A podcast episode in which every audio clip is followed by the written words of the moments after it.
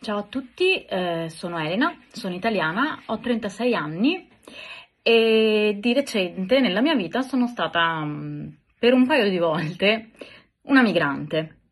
Ebbene sì, nel senso che mm, ho avuto delle esperienze anche prolungate di studio e di lavoro all'estero, ehm, sia in Israele che in Grecia. Nell'immaginario collettivo la, la parola migrante ha una determinata serie di accezioni, spesso negative. Ehm, negative perché eh, è un, una sorta di pregiudizio, eh, un pregiudizio che si crea attorno a quelli che siamo abituati noi a vedere come migranti, quindi con un determinato colore di pelle, di una determinata religione, di una provenienza che vediamo come molto lontana dalla nostra. Quando io sono stata uh, migrante in queste due situazioni, tanto in Israele quanto in Grecia, ho capito cosa significa essere discriminati. L'ho capito uh, in diversi momenti. Mm, per esempio, uh, in Israele mi è capitato ovviamente al di fuori dei momenti di, di studio di lavoro, di mh, mm, trovarmi a mm, semplicemente a fare un giro, a fare degli acquisti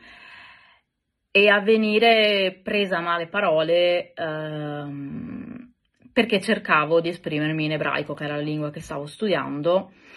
e mi è stato proprio risposto in malo modo. Mm, se non sai l'ebraico, se non sei di qui, non parlare la nostra lingua. Uh, mi è capitato anche uh, negli ambienti di lavoro, di studio, mh, mm, di venire mm, fermata rispetto ai miei colleghi o compagni uh, per far controllare i miei documenti, mentre i miei compagni entravano molto tranquillamente nei vari ambienti, soprattutto se loro erano ebrei, io non lo ero.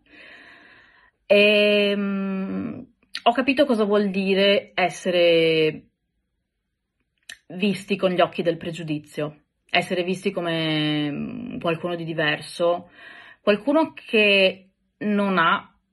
gli stessi diritti um, di chi abita il paese.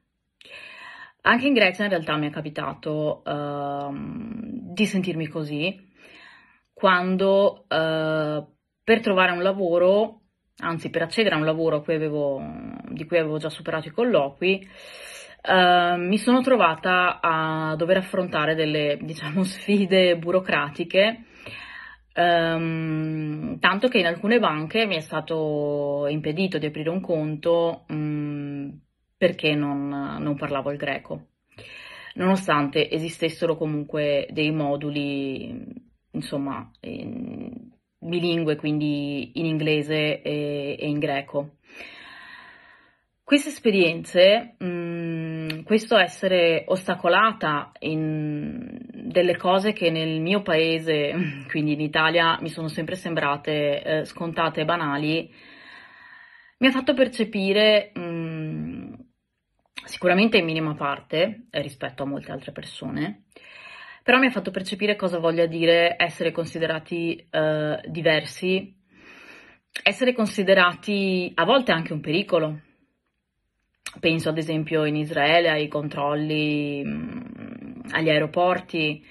a questi check-in lunghissimi in cui dovevo rispondere a tutta una serie di domande che vedevo che non venivano poste ad altre persone.